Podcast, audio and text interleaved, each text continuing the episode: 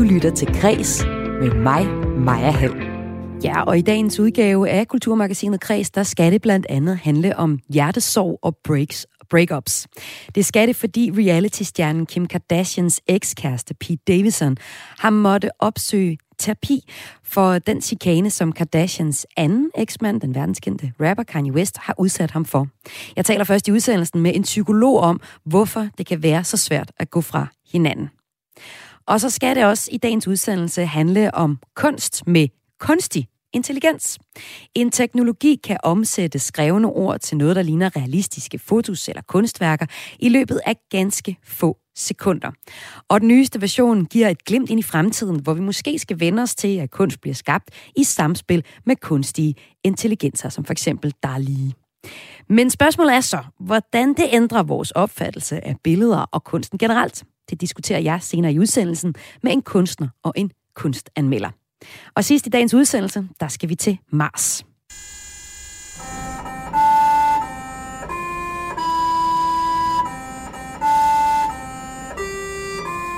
Ja, sådan her, det lød det meget ensomt, da Mars roveren Curiosity fejrede fire års fødselsdag med sig selv og hvor videnskaben skal gøre sig umage for at få sendt en Mars rover til Mars og besøge den røde planet, så har det gennem tiden været, har den her planet gennem tiden været flittigt besøgt af populærkulturen. Og hvad det skyldes, fascinationen af Mars og kunstnere gennem tiden har lavet alt muligt kunst med Mars, det taler jeg med en bogaktuel astrofysiker om sidst i udsendelsen. Velkommen indenfor, velkommen til Græs hvor vi altså starter med historien om, at gennem en længere periode har den amerikanske rapper Kanye West chikaneret sin ekskones øh, Kim Kardashian og hendes på det tidspunkt nye partner og komiker Pete Davidson. Chikanen har primært foregået over Instagram, men også i en af Kanye Wests animerede musikvideoer fra i år, der viser Pete Davidson blive levende begravet til det her nummer Easy. He was once from around. My life was never easy. My life was never easy. Pete Davidson og Kim Kardashian annoncerede så for nylig, at parret er gået fra hinanden efter ni måneder sammen. Og øh, de ni måneder har tilsyneladende ikke været nemme for Davidson. Det viser sig nemlig nu, at Kanye Wests trusler og chikane har haft store konsekvenser for komikernes mentale helbred. Ifølge en kilde, der har udtalt sig til mediet People, har Davidson allerede tilbage i april opsøgt terapi for sine traumer, der er kommet i kølvandet på øh, rapperens konstante angreb. Nu kan jeg byde velkommen til en psykolog, der har arbejdet meget med netop skilsmisseramte klienter. Velkommen til dig, Stine Borg. Hej. Hej. Jeg har inviteret dig med i dag, fordi jeg gerne vil tale om, hvordan man undgår at havne i et alt for problematisk, problematisk breakup, som sådan et uh, trekantsdrama, jeg lige har beskrevet, uh, er et eksempel på. Hvis vi nu lige bare starter med de problemer, du ofte ser, hvad, hvad er det så, dine klienter står i, når de skal gå igennem en, en skilsmisse eller et brud? Jamen, det kan være øh, øh, meget typisk, at det er en skilsmisse, hvor den ene part ikke var klar til at blive skilt øh, og har nogle følelser i klemme. Øh, måske er i krise eller i chok. Øh, og så har man lige pludselig en opgave, man skal løse, især hvis der er nogle børn i, i øh, den fælles relation, som man samtidig skal tage sig af. Ja, det er der for eksempel her med, med Kardashian og øh, Kanye West. Hvad, hvad gør man, når man øh, har børn også? Hvad er sådan det gode? Jamen, det er jo faktisk det svære, fordi at mit generelle råd, øh, når folk har kærestesorg, det er jo, at man lige skal behandle det som en sorg. Øh, og, og, og når vi normalt er i sorg, så er en person jo væk. Og, øh, så, så det er meget vigtigt, at man får noget afstand til at, at, at bearbejde, at nu er det her menneske ikke en del af mit liv længere.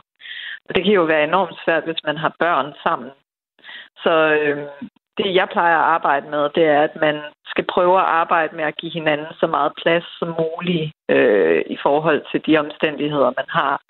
At det kan godt være, at der er et ønske om et samarbejde og et fællesskab i forhold til børnene, men i første omgang, så, så er forudsætningen for, at man kan få det, det er faktisk også, at man giver hinanden tid til at sørge og hele. Ja, vi har måske også et, egentlig et ideal her i Danmark om sådan det, den, den konfliktløse skilsmisse, altså den glade, mm-hmm. den mhm. lykkelige skilsmisse, hvor man bare er gode venner, men bare ikke lige fungeret sammen som par. Øh, det, det er jo også noget, der påvirker en ret meget, når man så står i det og egentlig har lyst til at, at bearbejde sorgen alene. Det er noget, der påvirker, og som du siger, især her i Danmark, hvor jeg tænker, at vi, vi har i forhold til nogle andre lande lidt højere grad af ligestilling, lidt højere grad af delt forældreskab osv. Og der plejer jeg altid at sige til mine, mine klienter, at hvis vi skal nå derhen, hvor vi gerne vil det ideal, så skal der jo først være plads til, at man også healer omkring den relation, man har haft. Så man skal se det som, at ens relation skal overgå til en ny form. Og hvis den skal kunne det, så er vi altså nødt til først at bearbejde tabet af den relation, man har haft. Og hvis man prøver at skippe den proces, så kan det gå rigtig galt. Altså, øh, hvis man presser igennem, at man skal se, det sker nogle gange, at den part, der ønskede skilsmissen, er et andet sted i sit forløb, og måske er klar til at være venner, er klar til at ses, er klar til fælles middag øh, eller fælles ferier. Og så vil den anden part det måske gerne, men det vil påvirke dem meget mere, fordi at de er i gang med at mm. komme sig oven på en kærestesorg, og de er i gang med at komme sig oven på en total livskrise, som det jo er, når, når vores drømme om øh, fællesskab øh, lige pludselig bliver revet væk. Ja, grunden til, at vi taler om uh, det hårde breakup her i Kulturmagasinet Kreds i dag, det er, fordi der er lidt af et celebrity breakup, som vi følger uh, offentligt over det hele på de sociale medier, og vi har jo en tendens til at spejle os i de kendiser, som vi måske synes er, er fede. I uh, eksemplet ja. her, så er det Kanye West, uh, som har chikaneret Kim Kardashian og Pete Davidson, og, uh, og det er så primært foregået på Instagram, og vi skal også tale lidt om, hvilken betydning sociale medier har for breakuppet. Den her konkrete ja. historie, der, der har øh, Øh, øh, Kanye West blandt andet anklaget Kim Kardashian for at bruge deres fælles børn imod ham. Han har delt private samtaler mellem dem og opfordret sine fans til at chikanere Davidson, som altså var Kim Kardashians øh, øh partner i en periode. Senest i mandags, der postede øh, Kanye West så et billede af en øh, photoshoppet New York Times avis forside, der erklærede Pete Davidson for død i en alder af 28 lidt som sådan en, en morbid form for hyldes til Davidson og Kardashians brud. Og øh, mm. inden vi fortsætter, så vil jeg gerne lige gøre opmærksom på også, at Kanye West angiveligt har fået diagnosen bipolar, som ja. naturligvis skal have en indflydelse på den chikane, han har udøvet på, på Instagram, og, og voldsomheden af det også. Men, men Stine, som psykolog oplever du generelt, at de sociale medier forstærker problematikken, der kan være i et breakup, altså puster til, til ilden, til de små analyser, vi går og laver om, om partneren og brudet? Ja, det, det bliver i hvert fald øh, en del af dynamikken øh, i den måde, vi, vi, øh, vi går fra hinanden i dag. Ikke? Fordi nu er jeg 42, så jeg har oplevet at have kærester og kærestesorg, øh, inden vi var på sociale medier. Og dengang, der var vi jo bare sådan, så så man bare ikke personen. Øh, medmindre man, man havde... Øh, et eller andet fælles arbejdsplads eller noget lignende. Man, man kunne komme væk fra hinanden. Og det er jo ret vigtigt, når vi taler om sorg, at, at der er en bearbejdning af, at nu er det her menneske ikke i mit liv længere. Og det, der sker meget ofte, og som jeg ser meget tit især med mine unge klienter, det er, at hvis, øh, hvis man sørger over en person, og man savner dem, og man faktisk har adgang til dem, i en grad. Øh, og det har vi jo meget tit i dag. Vi kan jo gå hen og se deres Instagram-profil, eller vi kan tjekke deres Facebook-opslag, eller øh, vi kan scrolle tilbage i deres tidslinje, og vi kan måske også meget tit have en kommunikation. Øh, så bliver det noget, man opsøger meget tit ubevidst for at ligesom være et plaster på såret. Ja, og jo helt uundgåeligt at gøre, hvis man er kendis. Altså sådan, så får man nok også bare øh, sin øh, ekskæreste smækket op i ansigtet, sådan helt ufrivilligt, tænker jeg. Det er der, jeg tænker, at kombinationen af, at Kanye West har den diagnose, han har, mm. samtidig med, at at han er jo i en situation, hvor selv hvis han ville lytte til det, hvis, hvis der var en psykolog, der sagde til ham, at du skal tage en pause fra at have noget med Kim at gøre, så vil det jo være enormt svært for ham. Det, vil jo, det, det er jo, når man er i deres situation, så, så bliver man jo eksponeret over for ens eks og deres nye liv og deres nye partnere mm. på en måde, som, som vi andre jo heldigvis ikke gør. Ja, selvom vi så, som du siger, kan besøge de sociale medier, måske også har en tendens til at gøre det. Så er der så kunstneren ja. her, uh, Kanye West, han uh, bruger jo selvfølgelig det, han oplever i sin hverdag til også at lave kunst med. Han har så lavet den her uh, ret mobile forside og video også. Men mm. du fortæller jo sindssygt også om, at vi kan bruge uh, særlig musik ret positivt til at komme igennem et breakup. Vi kender jo også de her breakup songs, de her playlister, som, som man bruger ja. for at dyrke uh, måske den sorg, man er i uh, lige nu på det tidspunkt, hvor man er slået op, hvor der er nogle andre kunstnere, der har beskrevet nogle af de følelser, man, man ligger inde med. Og du har forklaret, du fremhæver for eksempel et, et eksempel med den islandske kunstner Bjørk og albumet mm. øh, fra 2015, hvor der er et nummer, der hedder Stone Milker, som vi lige kan høre lidt af her.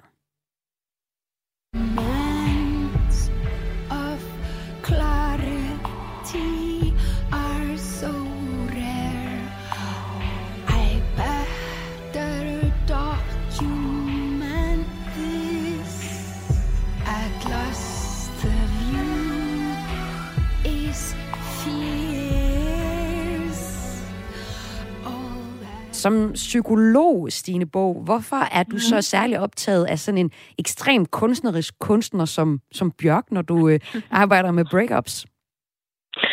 Altså personligt synes jeg at bare, hun er fantastisk, men, men den plade er et eksempel på øh, faktisk en enorm ærlig bearbejdning af alle de elementer, der indgår i, i hendes tilfælde, er det oven på hendes skilsmisse fra øh, sit barns far. Mm. Og hun kommer meget vidt omkring i den plade, hvor hun arbejder med øh, ekstrem vrede. Altså, der er nogle af sangene, der simpelthen er så vrede, og nogle af dem, det er vrede omkring øh, også brudet af familien. Altså, hvordan kunne du svigte os på den her måde? Og der er numre, hvor hun arbejder med længsløn, og der er numre, hvor hun arbejder med følelsen af at, at elske for sidste gang. Altså, hvor hun siger, every touch is, is the last touch. Altså, det, det er sådan, alle de her berøringer minder mig om, hvor mange gange vi har rørt ved hinanden. Og så jeg ser det jo som en, en meget moden måde at bearbejde de ekstremt svære følelser og give dem plads. Altså bare det at sætte ord på ting nogle gange, øh, er jo også en form for bearbejdning. Altså det at tage noget, som er usprogligt og prøve at formulere det og prøve at kommunikere med andre mennesker, hvordan det her føles, er jo i sig selv en bearbejdning.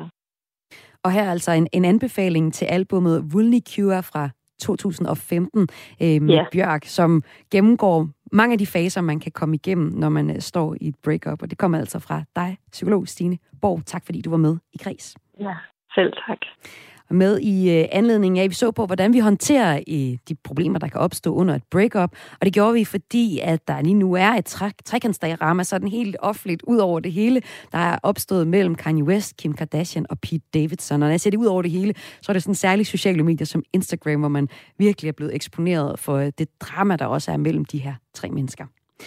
Om lidt her i Kulturmagasinet Kreds, der skal vi øh, se på, hvorfor vi er så fascineret af planeten Mars. Og når jeg siger vi, så er det også særligt populærkulturen, der har været det over tid. Og den her fascination, hvorfor den er der, det skal jeg tale med en astrofysiker om sidst i udsendelsen. Hun peger på, at det nok har noget at gøre med det der med, at der måske kan eller måske har været liv på Mars, gør sådan lidt, øh, det mystificerer planeten lidt, og den, den mystik, den kan vi egentlig godt lide at, at genbesøge og se på i kulturen. Men inden vi skal handle om det, så skal vi se på kunst, skabt af kunstig intelligens.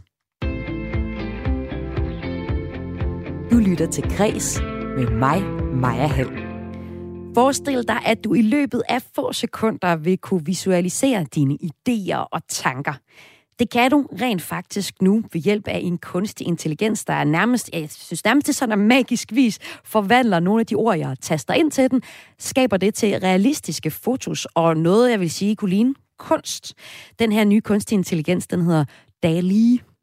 DALI is an open AI which generates images using 100% artificial intelligence. So what does that mean? It means that every image you are currently seeing did not exist prior to when they were generated. Ja, og så forklarer ham her efterfølgende, han hedder Chris Ramsey, er sådan en, øh, en YouTuber, som har undersøgt øh, der lige, at det er en stor hjerne, der kan generere nye billeder på bare 20 sekunder, ved at man indtaster nogle nøgleord eller, eller sætninger. Og sådan ser også både Dali og andre af de her kunstige intelligenser ud. Der er lige To er en ny videreudvikling af flere lignende teknologier, der er dukket op de seneste år, og som vil kunne komme til at blive mere udbredt i fremtiden. Og hvad det betyder, det skal vi lige om lidt tale mere om, blandt andet med en, en kunstner. Men øh, vi skal også tale om, hvad det er for en kunstig intelligens, og hvorfor den bliver udbredt mere. Med mig til at tale om det, der har jeg Ph.D. og ekspert i kunstig intelligens hos techfirmaet Media Catch, Anders Glint Buk. Velkommen til dig. Kan jo, jeg tak med? Det har jeg. Du siger, at de her, øh, de her billeder vil blive mere og mere udbredt i fremtiden, altså billeder skabt af de her tek- øh, kunstige intelligenser. Hvor vil man ofte stødes på de her billeder henne? Det, det vil man højst sandsynligt på sociale medier, og det, det siger jeg med ret stor sikkerhed, fordi mit Twitter-feed er blandt andet allerede ved at være oversvømmet af Dali-billeder. Så ja, og hvad gør den her, der lige lad os tage den som udgangspunkt, den teknologi, der ligger bag den her, øh, særligt sammenlignet med, når mennesker, når kunstnere eller når grafikere øh, laver billeder til aviser og museer?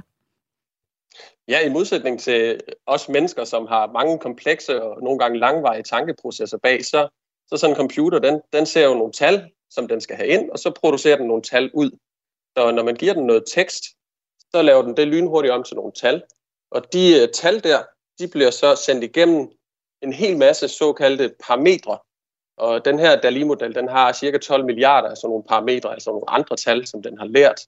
Og de bliver så brugt sammen med nogle matematiske funktioner, dem er der mange tusinder af.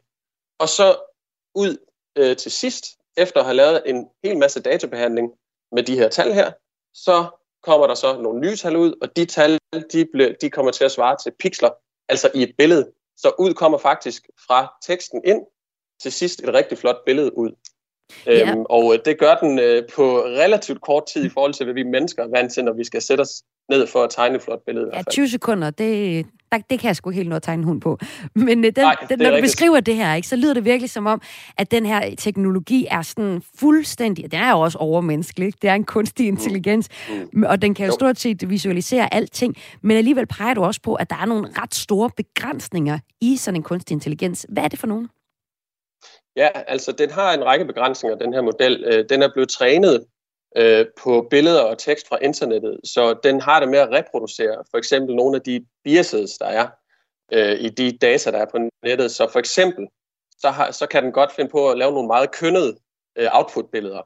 Øh, og man kunne tage sådan et meget karakteristisk eksempel på, på en overlæge, så kunne man godt forestille sig, at den kunne finde på at tegne en, en aldrende hvid mand, Øhm, og øh, så øh, kan man selv forestille sig andre eksempler, men den, den reproducerer mange af de der klassiske og trælse biases, der er.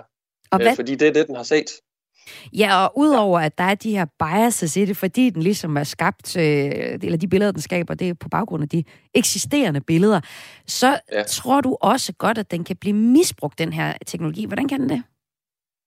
Jo, altså øhm, nu, er der, nu er den heldigvis under ret streng kontrol af det firma, der har udviklet den, og, og de udlader den ikke, eller udlader den ikke til alle og enhver.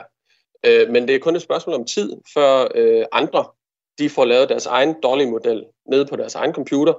Øh, det er allerede sket med tidligere øh, lignende teknologier, øh, og de kan net, de folk, de kan jo fjerne de begrænsninger, de kan undlade de begrænsninger, og så kan man jo se, komme til at se alle mulige ja, deepfakes plus plus, ikke også, og andre ting. Ja, og, øh, og som, deepfakes, som, det er, hvor man for eksempel tager øh, kendte mennesker, det kunne være dronning Margrethe, og så øh, sætter dem ind i nogle ja. øh, nye situationer, hvor man simpelthen ja. ikke kunne forestille sig, at øh, dronning Margrethe stod på vinderpodiet til Tour de France. Ja. Men lige pludselig ja. kan man blive i tvivl om, det måske er sket, fordi det ser så realistisk øh, ud, det her. Ja, om og lidt... de er meget bedre end deepfakes, de her, end dem, det folk kender som deepfakes. De her modeller er meget bedre til at lave sådan nogle her. Simpelthen fordi de har mere ja. datamateriale, eller de er blevet klogere? Ja, ja. De, er, de er populært sagt blevet klogere, ja. ja. Om lidt så får jeg besøg af blandt andet en digital kunstner, som øh, har forsøgt, eller har øh, leget lidt med Dolly, som ikke så mange af os har fået lov at prøve endnu, men jo altså kan blive udbredt i, i fremtiden. Men inden jeg skal tale med ham, og øh, også en kunstanmelder om, hvordan, hvilken betydning det har for vores kunst og vores forståelse af billeder, så kunne jeg også godt tænke mig at høre dig altså, som ekspert i kunstig intelligens, Anders Glent Buk. Jeg kunne godt forestille mig, at du jo sådan i udgangspunktet er super positiv over for sådan en ny, fed teknologi. Øhm, du er begejstret, det ved jeg, men jeg ved, du er lige delt bekymret. Hvorfor det? Ja, det, det er på grund af de her øh, misbrugsscenarier, der, der er nemmere at forestille sig, fordi hvis de her kommer, de her teknologier, de kommer, det er ikke hvis, de kommer i hænderne på, på folk, der har andre hensigter. Jamen, hvor stort end, er det hvis? Er det, er det hvis ret øh, stort, det, eller hvad? Det, det, det kommer 100% til at ske. Altså, det kommer til at ske. Øh, fordi deepfakes, de er under kontrol af folk, der ikke vil alle andre det godt. Men er du, hvorfor er du så, så ikke 100% bekymret for den her teknologi? Det, det er fordi, det her har altid galt for al teknologi i historien, stort set. Øh, og, og ja, for eksempel, et parallelt eksempel, så Photoshop, det bliver brugt af, af, af øh, ikke så, øh, til ikke så heldige formål, ikke også? At, at lave falske billeder af ting, men det bliver også brugt til OK-formål andre steder. Og på samme måde øh, kan du bruge telefoner til overvågning, og du kan bruge dem til at holde kontakt med mennesker, du holder af. Øh, og det kommer, der kommer til at være et, et lignende skisme her omkring øh, de her modeller her. De kan bruges, og de kan misbruges, og det kommer de til at blive gjort. Så endnu en gang trygtester de vores moralske kompas? Ja, det, det gør de, og øh, så får vi se, hvor god den menneskelige moral ser ud af nu 2022 frem. Og her i Kulturmagasinet Kreds skal vi også øh, tale videre om det, vi skal se på kunst, der så bliver skabt af kunstig intelligens, og hvilken betydning det har for, for den branche. Anders Glenn Buk, Ph.D. og ekspert i kunstig intelligens hos techfirmaet Media Cat. Tak fordi du var med her i Kreds. Selv tak.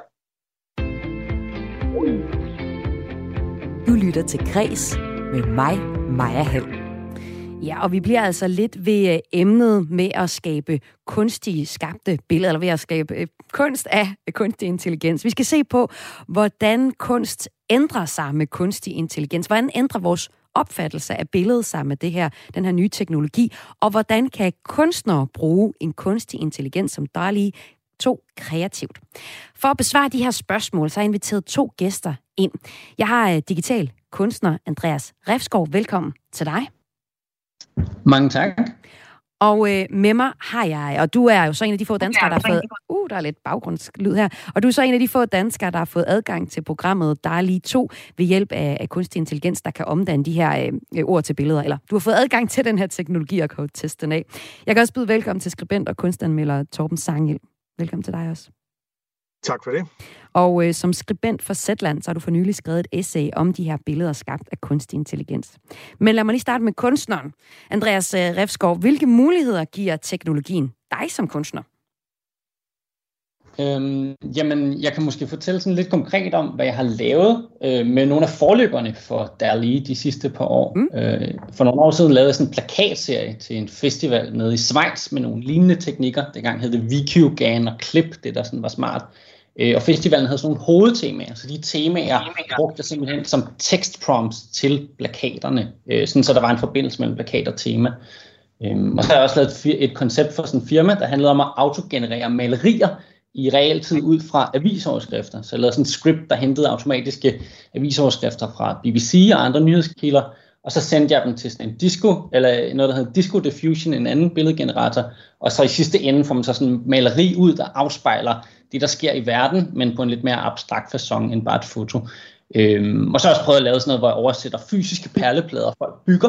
Øh, så har jeg et kamera, der kigger ned på perlepladerne og finder ud af, at hvis de bruger grønt, så er det måske græs og blå er himmel og så videre. Og så prøver jeg at oversætte det til et fotorealistisk øh, landskabsbillede. Så sådan, jeg er ikke rigtig billedkunstner i traditionel forstand. Laver primært interaktive værker, hvilke computerkoder og så forskellige algoritmer. Og i fremtiden vil jeg sikkert bruge DALI til, til ret mange ting. Så det lyder også, egentlig på mig... Den er ret imponerende. Ja, så det lyder som, på, på mig, Andreas, som om, at du, du bruger ikke sådan noget som DALI til at, at skabe noget ny øh, kunst, der er sådan, øh, der kan noget ud over det sædvanlige. At det er mere det der med at undersøge teknologien. Har jeg ret i det?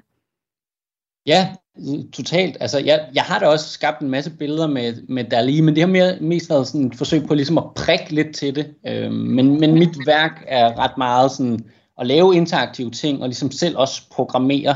Så det enkelte billede, der kommer ud, er jeg mindre interesseret i. Jeg er mere interesseret i sådan, ja, at bruge det øh, i et eller andet system, øh, der måske kan skabe mange nye billeder. Og Torben Sangel, du har så skrevet et essay for nylig til øh, Zetland om øh, den her teknologi, som har været frem nogle år. Nu er der altså den her nye version af det med DALI 2. Øhm, du skriver, at den her teknologi er en disruption, en disruption af måde, vi omgås billeder på. Hvad, hvad mener du med det? Ja, det er måske også et stort ord. Jeg skriver også, at det er første gang, jeg egentlig har brugt det om noget nyt fænomen. ja. øhm, men altså, det er så både DALI 2 og den, der hedder Midjourney, som jeg øh, forholder mig til. Mm. Og især Midjourney er sådan meget umiddelbart overbevisende, og det, det der er grunden til, at jeg tillader mig at tale om en mulig disruption her, det er, oh, sorry, der var lige en alarm, der ringede, øh, det er, at, at øh, jeg tror ikke, vores forhold til billeder bliver det samme efter det her, altså både øh, forholdet til at skabe billeder og til at øh, øh, forholde sig til billeder bliver noget lidt andet efter at det her er kommet til. Det betyder ikke, at det at så overtager de her tjenester alle grafikere og tegnere og illustratorer og kunstnere arbejde. Det betyder bare, at det bliver, det, bliver, øh, det bliver en del af vores måde at omgås billeder på. Ja, så som for eksempel kunstanmelder, hvordan kommer, tror du, du kommer til at forholde dig anderledes til billeder med, med den her teknologi? På markedet? Jamen, jeg forestiller mig, at, at, at mange, ligesom Andreas, de vil øh, gå ud og lege med det her på måder, som, som øh, hvad kan man sige, almindelige illustratorer ikke vil, som vil bruge det rent billedmæssigt, men at det ligger sådan i, i øh, nutids øh, kunstnerforståelsen, at man ligesom skal ind og pille ved der, hvor der er huller, der, hvor mm. der er noget overraskende, der, hvor det kan sige noget kritisk om virkeligheden, øh, inklusiv at være kritisk over for selve det medie gennem mediet selv osv. Så, øh, så det forestiller jeg mig, at, at øh, kunstnere vil kaste sig over øh, i rigt mål. Ja, jeg synes, der var noget sjovt i. Nu læser jeg din, øh, dit essay til, på, på Zetland, hvor der ligesom var et, et billede, som du havde genereret igennem en af de her øh, øh machine learning-programmer, hvor der så står Torben Sangel slash, øh, var det Mid Journey, jeg tror, du havde brugt. Og det der med, at Mid Journey måske kan blive sådan en af, af verdens største kunstnere, det slog mig som noget ret skørt øh, i det. Andreas, du er jo, er jo kunstner vant til at arbejde med digitale virkemidler. Er du egentlig enig i, at, med Torben i, at det her vil ændre på måden, vi opfatter billeder på, og måske også, øh, ja, som jeg så siger, billedkunstnere på? Ja, helt klart. Altså, det, det tænker jeg da. Og jeg, og jeg tænker også, at det sådan, altså, det gør gør også, at man måske som kunstner kommer til at sådan orientere sig lidt anderledes. Altså, at idéer måske kommer til at betyde endnu mere end håndværk. Altså, hvis det bliver meget let tilgængeligt at producere i gåsøjne flotte tekniske malerier eller noget, der ligner et flot fotografi, så er wow-faktoren ved noget af det håndværksmæssige måske lidt på retur. Og det, man kommer til at sætte pris på, bliver måske mere de originale idéer til, hvad der skal være på billedet. Og så en anden ting, jeg også har tænkt lidt over, det er, at det måske bliver sådan en ret anvendbare færdigheder, kende en hel masse til teori om billedkomposition og kunsthistorie og perioder, men øh, faktisk også sådan en kamerateknik, altså kunne skrive i prompten, hvad lukketiden skal være, hvilken linse det skal være, ISO. Øh, så jeg tror, at måske sådan teoretikere faktisk som Torben, øh, de bliver ligesom øh, måske de nye superstjerner, fordi de ligesom ved alt muligt om alle mulige øh, termer, øh, og, kan, og kan frembringe nogle billeder, som folk, der ved mindre rent øh, teoretisk faktisk kan. Ja, vi skal tage lidt mere ved, ned i, nemlig hvad det er for nogle billeder, der kommer ud af det her, og også hvad, hvilke følelser det måske kan bringe frem i os. Den teknologi, vi taler om lige nu her i Kulturmagasinet Græs, det er den kunstige intelligens, som for eksempel programmer som Dårlige øh, 2 og Midjourney bruger til at omsætte øh, skrevne ord til noget, der ligner realistiske fotos eller kunstværker. Man skriver simpelthen bare et ord eller en tekst i programmet, og så efter øh, få sekunder, så har man et realistisk billede af, af det, man har skrevet, og der kan man både få det til at være ja, sådan fotorealistisk eller sådan abstrakt kunst. Øh, jeg er ikke en af de heldige, der har fået adgang til Dolly 2, øh, som er på markedet lige nu, men øh, jeg har afprøvet en af de lignende beta-versioner, en teknologi, der hedder Midjourney, som du også har brugt, Torben Sangel. Og i dagens anledning, så tænker jeg, at vi lave et billede, der passede til det, vi talte om i dag. Så jeg tastede kunstig intelligens ind, og så fik jeg fire billeder, det gør man, når man gør det her. Og en af dem, det var sådan en mand i et jakkesæt, hvor hovedet er en form for lysende robothoved.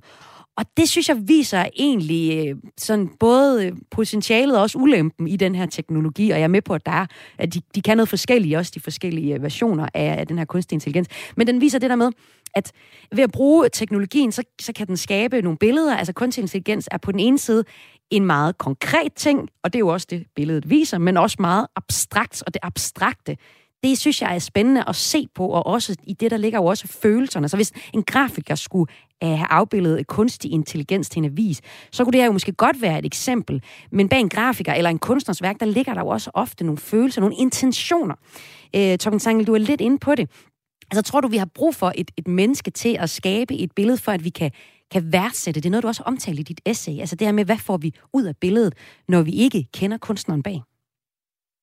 Ja, altså jeg har øh, først skrevet en, en phd afhandling der hedder Objektiv Sensibilitet, der også er kommet som bog, øh, men som handler om, at når vi, når vi bliver påvirket af noget kunst følelsesmæssigt, så har vi en romantisk forestilling om, at det er kunstnerens følelsesliv, vi får adgang til, eller at det er at den, den, det følelsesudtryk er afhængigt af øh, kunstnerens personlige intensitet i det vedkommende lavede værket, og så har vi de store genier med deres store følelser.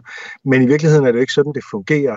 Og øh, det er det her jo så endnu et eksempel i en lang række på, fordi at øh, folk kan blive ganske rørt af de her billeder. Jeg lavede selv et lille eksperiment, hvor jeg gik ud og viste forskellige billeder, hvor nogen var lavet af kunstnere, og nogen var genereret af Midjourney og Dolly 2. Og øh, jeg sagde ikke noget om, at der var noget kunstig intelligens på spil, og øh, de var øh, øh, øh, generelt betragtet lige så glade, mindst lige så glade faktisk, for øh, de billeder, der var skabt af kunstig intelligens. Men når folk ser den og ved, at det er, der er tale om kunstig intelligens, så finder, de, øh, så finder de hele tiden håret i suppen og mener, at det er overfladisk, det er umenneskeligt, det er uden dybde, det er alt muligt andet.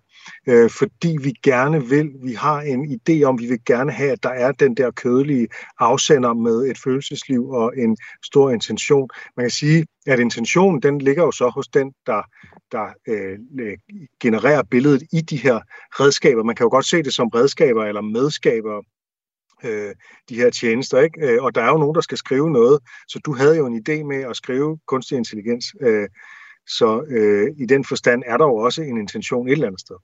Det lille forsøg, du lavede, det er jo ikke videnskabeligt, men, men der, der siger du, at, at folk kunne godt lide de øh, billeder, som de kunstige intelligenser havde skabt, eller du, det lyder som om, de næsten også bedre kunne lide dem.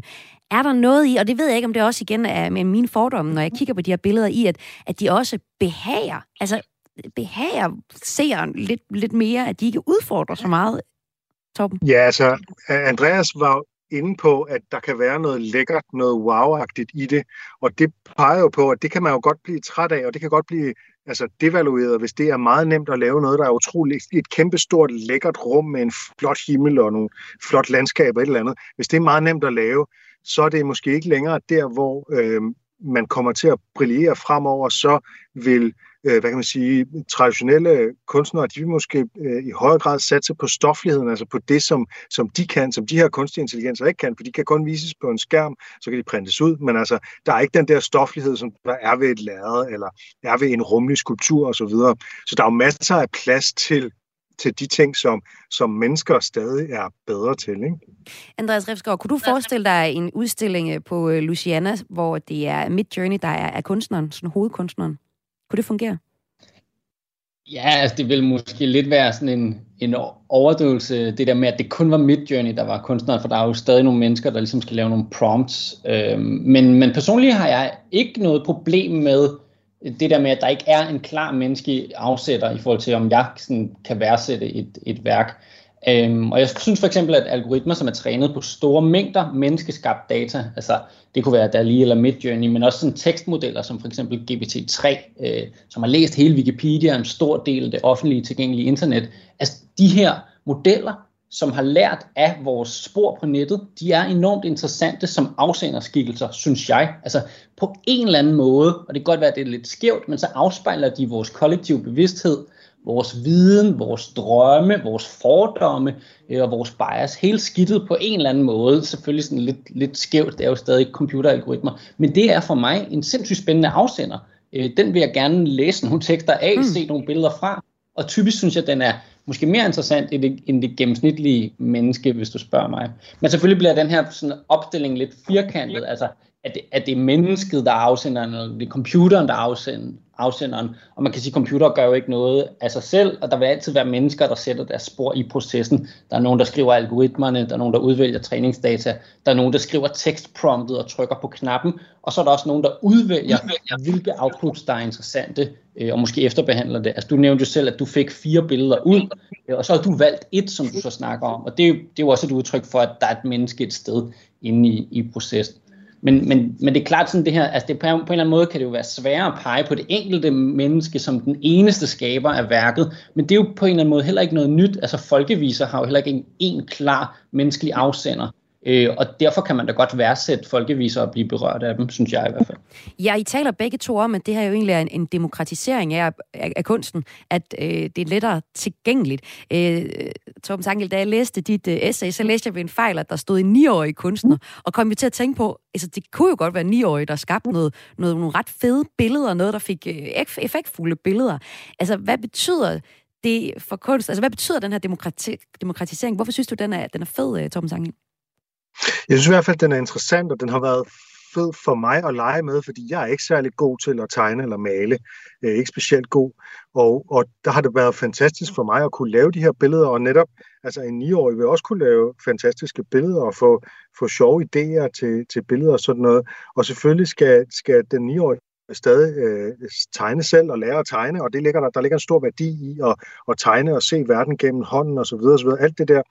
Øh, men det er bare, der er en eller anden helt utroligt i at kunne, kunne være med til at skabe øh, kæmpe store billeder ved at bare skrive nogle ord. Ikke? Altså, der er sådan en eller anden wow-fornemmelse, i hvert fald indtil videre ved det. Det kan godt være, at vi på et tidspunkt synes, det er banalt, men lige nu, der er det wow-agtigt. Ja, så lyder det også som om, at du, øh, du, du ser, at der kan være et problem i, at børn øh, glemmer at lære at tegne, men at i virkeligheden, så kan det gå hånd i hånd, altså at det ene behøver ikke at udelukke det andet også. Det er lidt det, jeg hørte dig sige, Thomas. Nej, altså det, da, da, da fotografiet kom, så troede man jo også, at nu var det, nu var det slut med, med billedkunsten mm. og, og så videre, så videre, så videre ikke? Øh, men med malerkunsten. Men, men, men det, er jo, det er jo bare et spørgsmål om ligesom at, at give hvert øh, sit, ikke? Og, og folk er jo heller ikke holdt op med selv at spille musik, efter at der er kommet synthesizer og så videre, som man også troede. Og, altså, hver gang der kommer en ny teknologi, så bliver folk bange for, at det, som man holder kært, som er sådan menneskeligt nært, at det så forsvinder, men det gør det aldrig. Vi, vi gør stadig alle mulige ting. Og jeg kunne også godt tænke mig at høre dig, Andreas Reffen, som øh, uh, Refskov, undskyld, som, uh, som kunstner. Uh, det her, altså du har jo egentlig talt om, at det er rigtig godt med, uh, med, med at kunsten, kunstneren kan være både en kunstig intelligens og dig som kunstner.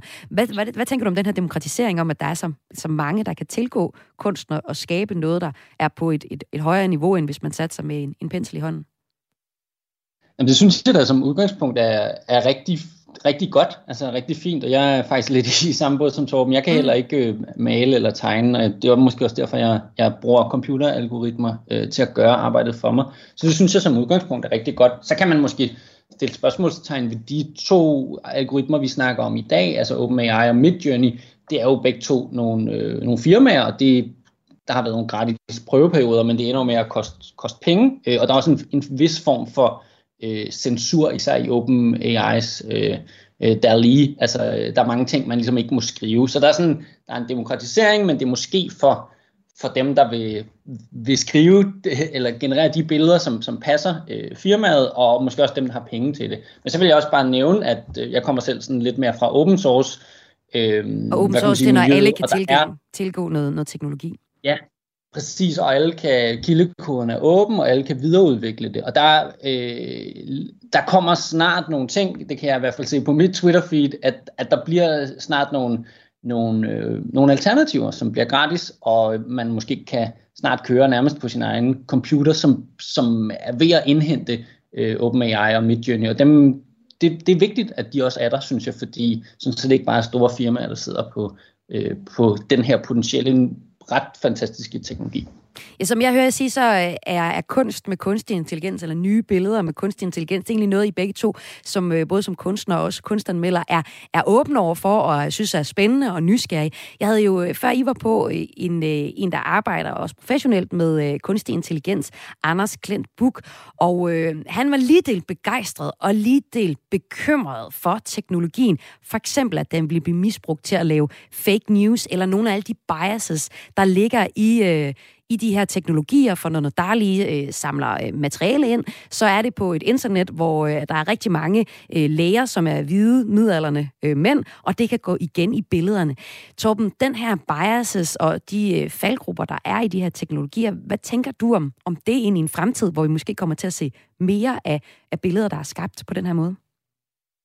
Hvad angår, øh, nu var det to ting, ikke? hvad angår det mm. her med fake news, altså der har vi jo øh, en, en teknologi, der sådan set er vigtigere i den sammenhæng, nemlig deepfake-teknologien, øh, som, som er den, vi skal være bekymret for der, fordi at bruge øh, de her tjenester til det, det virker lidt som en, en, en mærkelig omvej, men de, de, de beskytter det også ved, at man ikke kan lave præcise gengivelser af øh, nulevende kendte mennesker. De, de ser altid mærkelige ud, og det har de sådan bevidst sørget for. Og jeg prøvede faktisk på et tidspunkt at lave Mette Frederiksen på sejrskammen i Tour de France, og der fik jeg simpelthen at vide, at det var forbudt, fordi øh, man måtte ikke lave nedgørende ting om nulevende mennesker. Altså det, blev, det blev betragtet som nedgørende, ikke? og det var selvfølgelig også med et satirisk glimt i mm. øjet, kan man sige. Men det er jo noget, der er lige nu, ikke? Anders Glente Bukan pegede på, ind i en fremtid, så er vi, vi er ikke langt fra, at der er nogen, der laver en anden øh, dårlig, dårlig, der er lige vision, som, hvor man godt kan putte Mette Frederiksen ind, ikke?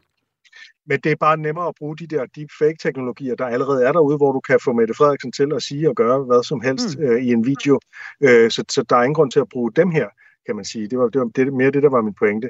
Og så i forhold til bias, der prøver de jo Øh, Øh, og det er jo rigtigt, det er der jo, fordi øh, øh, de her tjenester, de kender ikke verden. Det skal man lige huske på. De kender ikke den virkelige verden. De kender kun billeder og tekst og mønstre mellem dem. De forstår ikke ordene.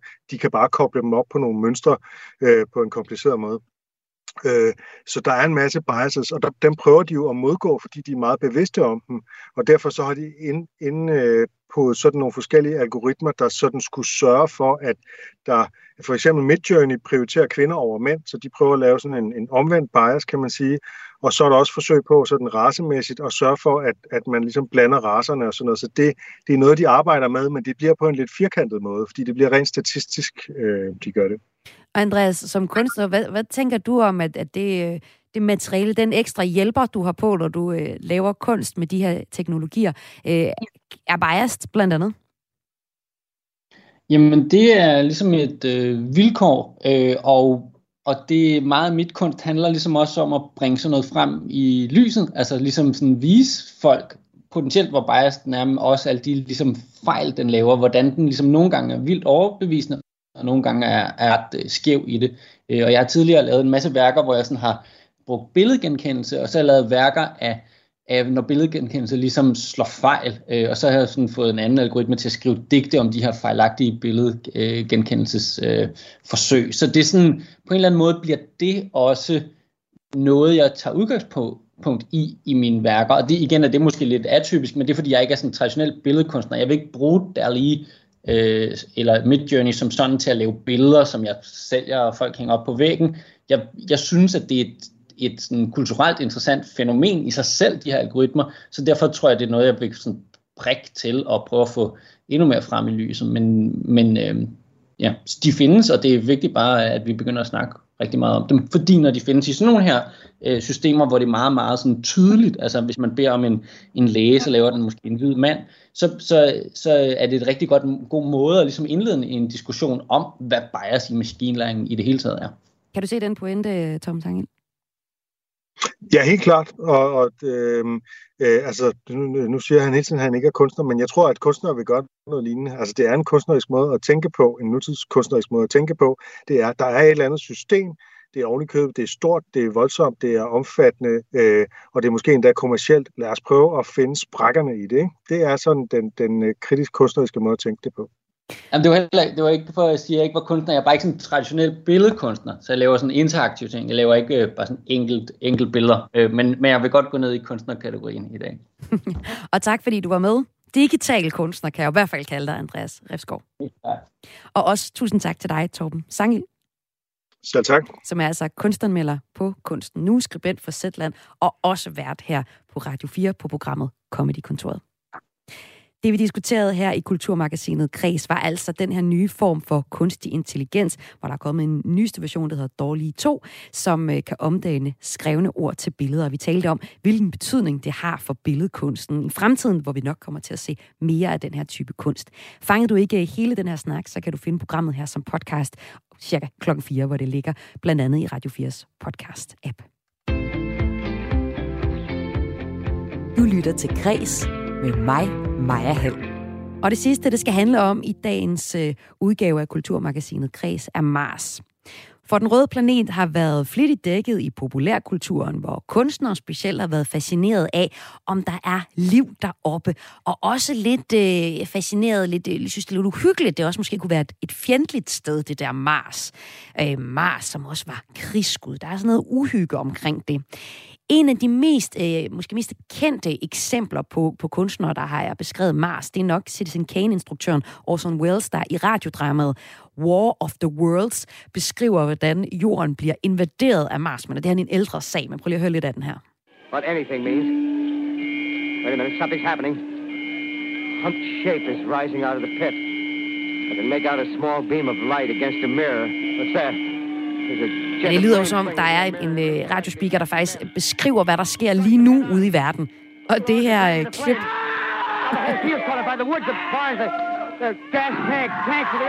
Ja, nu går det helt Og, og vi hører altså et klip fra den her radiodrama, der, der er baseret på en bog fra, øh, fra 38, og klippet, øh, som jo lyder som om, at, at den her øh, speaker beskriver, hvad der sker uden for, for vinduet lige nu, øh, det skulle have skabt faktisk også panik blandt amerikanerne, der lyttede, fordi man troede, at jorden reelt blev invaderet af Mars.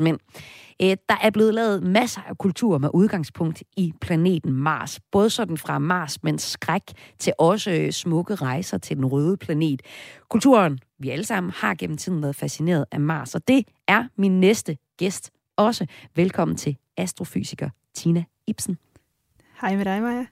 Du er aktuel i morgen med en ny bog om Mars, der hedder Mars myter, magi og missionen. Og du oplever som astrofysiker, at der er en stor interesse øh, fra offentligheden i Mars lige nu. Hvordan oplever du det? Jamen altså, der er jo, det er jo både, kan man sige, den kulturelle mainstream medier med, med store Hollywood-produktioner, men der er jo også, når vi har ny forskning og ny viden fra Mars, så er det altså noget, der får, får rigtig stor opmærksomhed rundt omkring i, øh, i medierne ude omkring. Ja, en af de nyheder, det er jo, jeg spillede lidt af det sådan i starten af hele udsendelsen, der spillede noget af Curiosity, som er den her Mars rover, mm. øh, der, der spillede en lille fødselsdagssang for sig selv, for den var helt alene deroppe. Øh, den blev øh, fire år, det er en rover, der blev opsendt i, øh, i 2011. Og, og du siger sådan nogle som, som de her begivenheder, det er noget, vi godt gider at høre om og følge med i mere nu end, end tidligere. Hvordan det? Jamen altså, man kan sige, der sker mere nu, end der gjorde tidligere. Jeg tror faktisk, Mars sådan, øh, den, den har haft sådan lidt sin øh, lows og peaks, ikke? Altså, mm. den har været super interessant, så har den blevet kedelig, så har den været super interessant igen. Så hvis vi kigger sådan gennem tiden, så, så det nye peak, vi ser, altså det var noget, der startede sådan i slut 90'erne, start 0'erne, med, med en række nye missioner, særligt fra NASA's side af, til Mars. Og når man har nye missioner, jamen, så kommer der også ny viden, og så kan vi jo fortælle en masse om, hvad der sker.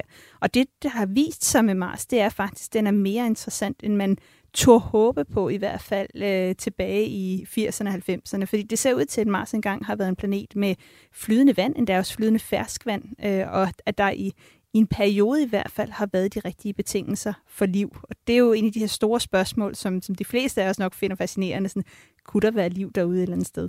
Ja, også kulturen har fundet fascinerende og lavet nogle for eksempel, forskellige eksempler på, hvor, hvor man er, er rejst øh, til Mars, og også omvendt, at Mars, og så har det tit været nogle modbydelige Marsmænd, er, er rejst øh, til jorden og øh, lavet rav i den. Og vi skal se nogle eksempler på det, øh, og også høre din favorit.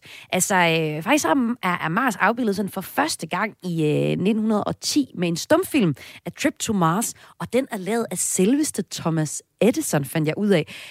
det var nok ham, der er mest kendt for glødelampen, og jeg havde patent på over 10, 100, eller 10.000 opfindelser. Mange, mange opfindelser, ikke? Men øh, han var også fascineret af Mars. Filmen handler om en videnskabsmand, der efter at have opdaget antityngdekraften, flyver til Mars på en stol. Øh, Marsmænd har så også besøgt os. Det gør de for eksempel i den meget humoristiske Tim Burton-film fra 96, Mars Attack. My fellow Americans, this is a momentous occasion. It is profoundly moving to know there is intelligent life out there. Alien life. Ja, her er det Jack Nicholson, der spiller præsidenten af USA, og er ret positiv over for de her marsmænd, der måske så ikke lige er helt så søde, som øh, han regnede med. Og så skal vi også lige et klip fra øh, en øh, 2015-film med Mike Damon, som du synes er rigtig fed, øh, Tina Ibsen. Mm. In your face, Neil Armstrong. Kind of okay, so let's do the math. I have enough food to last for 50 days. He's going to starve to death long before we can help. So I'm gonna have to science the shit out of this. The Martian hedder filmen. Udkom i 15, handler om en astronaut, spillet med Damon, der øh, må overleve alene på planeten. Den er baseret på en, en bog af samme navn, som du også har øh, læst, og det, der er specielt ved den her bog, det er, at Andy Weir, som har skrevet den i research, den har læst rigtig meget op på matematikken og den faktiske videnskab, og det er også det, sjovt nok, du som astrofysiker, Tina Ibsen, synes er så fed ved den her øh, bog og, og film. Men, men prøv lige at fortælle, hvad er det, der gør den sådan realistisk også?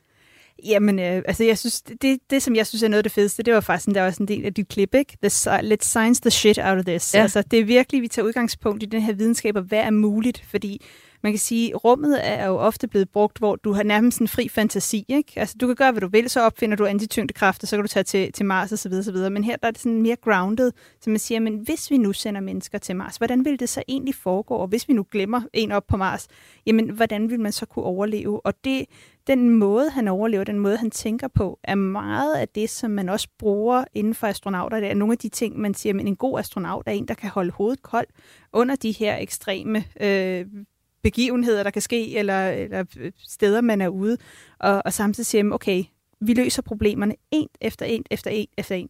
Og det er jo faktisk den måde, videnskab foregår på os. Vi siger, okay, vi står over for nogle ting, vi ikke ved. Lad os prøve at break det her problem ned i nogle små opgaver, vi kan løse, eller hvor vi kan blive klogere på noget. Så det er virkelig den måde, at videnskab foregår på. Så det er jo ikke, som nogle i, i, i mange medier også godt kan lide at sige, at det er jo ikke små gråhårede mænd, der sidder i kælder rundt omkring på verdens universiteter og tænker, og så lige pludselig får sådan en eureka moment og siger, wow, okay, nu har jeg løst øh, de store problemer. Det er jo hårdt arbejde, man går på og bliver klogere, klogere, klogere hele tiden. Det er jo også den her måde, han løser sine problemer på. Og det er ret fedt at se. Og så samtidig også her at sige, at vi har, vi har en person, som er drevet af den viden, han har, de, altså den værktøjskasse af videnskab, øh, han har med sig, og det er her, hvor han løser problemerne og faktisk ender med at, jeg kan godt spoil det, komme tilbage til jorden, ikke? og det, det er sjovt med de her forskellige klip, jeg nu har spillet her. Ikke? Altså, der er sådan en, altså, der er jo ligesom de der, hvor man er bange for Marsmændene, som ser forskellige ud og kommer til, øh, til jorden, og så er der, hvor vi rejser ud. Og jeg kan godt afsløre over for dig, at, øhm, og lytterne til det, at, at jeg, har, øh, jeg er svært ved at se de her rumfilm, fordi, øhm, altså det hele taget film, der foregår ude i rummet, fordi jeg synes, det er uhyggeligt i sig selv. Mm. Og også, når vi tager til øh, Mars, at der skulle være noget derude, eller har været noget derude, giver jo et nyt perspektiv til mit lille bitte liv på jorden, og det synes jeg er ret uhyggeligt. Jeg ved ikke, om, om, om det måske også er det, du kan se i filmene, som kan ligge, eller i kulturen i hele taget, populærkulturen, når du beskæftiger sig med Mars, at det er det, der også bliver dyrket i det. Måske er grunden til, at jeg ikke kan holde ud og se filmene. Jo, men det er det jo helt sikkert, altså, fordi det er det lige så snart, at man har noget, der er ukendt, så er der sådan lidt to veje at gå, ikke? Altså man kan sige, wow, spændende, lad os finde ud af mere om det, eller uh, det er lidt farligt, det her, ikke? Øhm, ja, det må være den del af det, som kunstnerne synes er interessant at dykke ned i, den usikkerhed, den, den, det ukendte i, øh, perspektiv i det her. Ja, helt bestemt. Øh, og så, øh, så er der så nogen som mig, der siger, Åh, prøv lige at se alt det, vi ikke ved. Hvor er det fedt, lad os finde ud af noget mere. Ikke? Øh, men, Hvordan har du det egentlig? Altså, nu, nu fremhæver du den her øh, film, mm. øh, The Martian, som en, der er fed, fordi den også tager udgangspunkt i videnskaben. Hvordan har du så med nogle af de super gakkede, der også sådan fremstiller øh, Mars og rummet i det hele taget som noget bare farligt, og der kommer nogle grønmars man ud af. Det er jo også super fedt. Men altså, det, er, det er jo på det her spænd, ikke? Altså, det er jo science fiction, så er der meget science i det, eller er der meget fiction i det? Og det er jo her, hvor man kan sige, som, som, som meget kunst i det hele taget gør, at tage udgangspunkt i nogle ting, vi, vi oplever i vores hverdag, og så altså, analyserer det eller tvister det på en eller anden måde. Det er jo også noget af det, der bliver gjort i mange af de her, måske kan vi sige lidt mere gakkede science fiction film, ikke? hvor man siger, okay, vi har Mars her. Mm, altså, der, man har troet, der har været liv deroppe. Hvad nu, hvis det var sådan nogle grønne mænd, i, øh, der, der, der skyder med laserpistoler og, og prøver at overtage verdensherredømmet? Ikke? Øhm, så altså, jeg synes, de er fede, men, øh, men man kan sige, fra et skal man lære noget om videnskabsperspektiv, så giver de ofte ikke så meget. Det er bare god underholdning der vil du fremhæve igen med Damon-filmen. Hvis man vil vide noget om Mars og lære lidt om den, så helt klart den, ja. Som astrofysiker, hvad, hvad tænker du egentlig, det betyder for den stigende interesse, du også peger på i dig i det hele taget, er, øh, at kulturen interesserer sig for planeten? Jamen, jeg håber at det kan betyde, at der er måske flere unge mennesker derude, der tænker, åh, oh, det kunne da være spændende at arbejde med det her, fordi at i det hele taget rummet kan virke så fjernt for mange af os. Men, men i sidste ende, så øh, i det, vi vil vi prøver at blive klogere på Mars. Vi prøver at blive klogere på, jamen kunne livet have opstået på Mars? Er livet opstået på Mars? Er jo også et blik tilbage på os selv, fordi vi gerne vil blive klogere på vores sted i universet. Så i sidste ende, altså lige så snart vi kigger ud og prøver at blive klogere på alt det der, der kan virke fjernt derude, det er faktisk på mange måder meget jordnært. Og jeg kunne håbe, at der er flere mennesker, der kan sige, okay, det er ikke noget, der er ligegyldigt at foregå derude. Det er grundforskning, der vil gøre os klogere på verden omkring os, men også i sidste ende os selv. Og øh, der er plads til mange flere. Og på her, der giver du jo faktisk måske øh, både mig og også lytterne et, et ekstra perspektiv på, på astrofysikernes øh, hjerne. Altså det med, at det ikke kun handler om øh, matematik og, og videnskab og teknologi, at, at udvikle det, men sådan set også på, hvem er vi øh, i, i dette liv lige nu? Ja, præcis. Altså, jeg tror ikke, jeg har en eneste kollega, der ikke er kommet ind til det her felt, øh, baseret på sådan en dyb nysgerrighed. Altså for mig, der var det, hvem er vi? Hvor kommer vi fra? Hvad består vi af? Er der andre derude? Hvad kommer der til at ske? Altså, det er jo de her store, næsten altså barnlige spørgsmål. Ikke? Altså dem, man stillede til mor og far, når man kigger, hvad er der derude? Hvor kommer vi fra? Og hvad bla bla bla bla bla. Det, det er jo i sidste ende dem, vi prøver at besvare. Man deler dem så bare op i noget, hvor man kan sige, okay, vi skal også kunne regne lidt matematik på det, og, og prøve faktisk at, at løse dem. Ikke? Og noget af det kan man øh, læse om i den bog, du udkommer med i morgen. Jeg havde her astrofysiker Tina Ibsen med i Kulturmagasinet Kreds. Bogen, der hedder Mars, og den kommer altså i morgen. Tak fordi du var med. Selv tak. Og det var øh, Kulturmagasinet Kreds for i dag, tilrettelagt af Morten Andersen og Laura Lind Dueholm. Og mit navn er Maja Hall. Jeg har været din vært. Det er jeg igen på mandag, da nemlig sådan, at Kreds sender fra mandag til torsdag kl. 14.05 til 15 her på kanalen.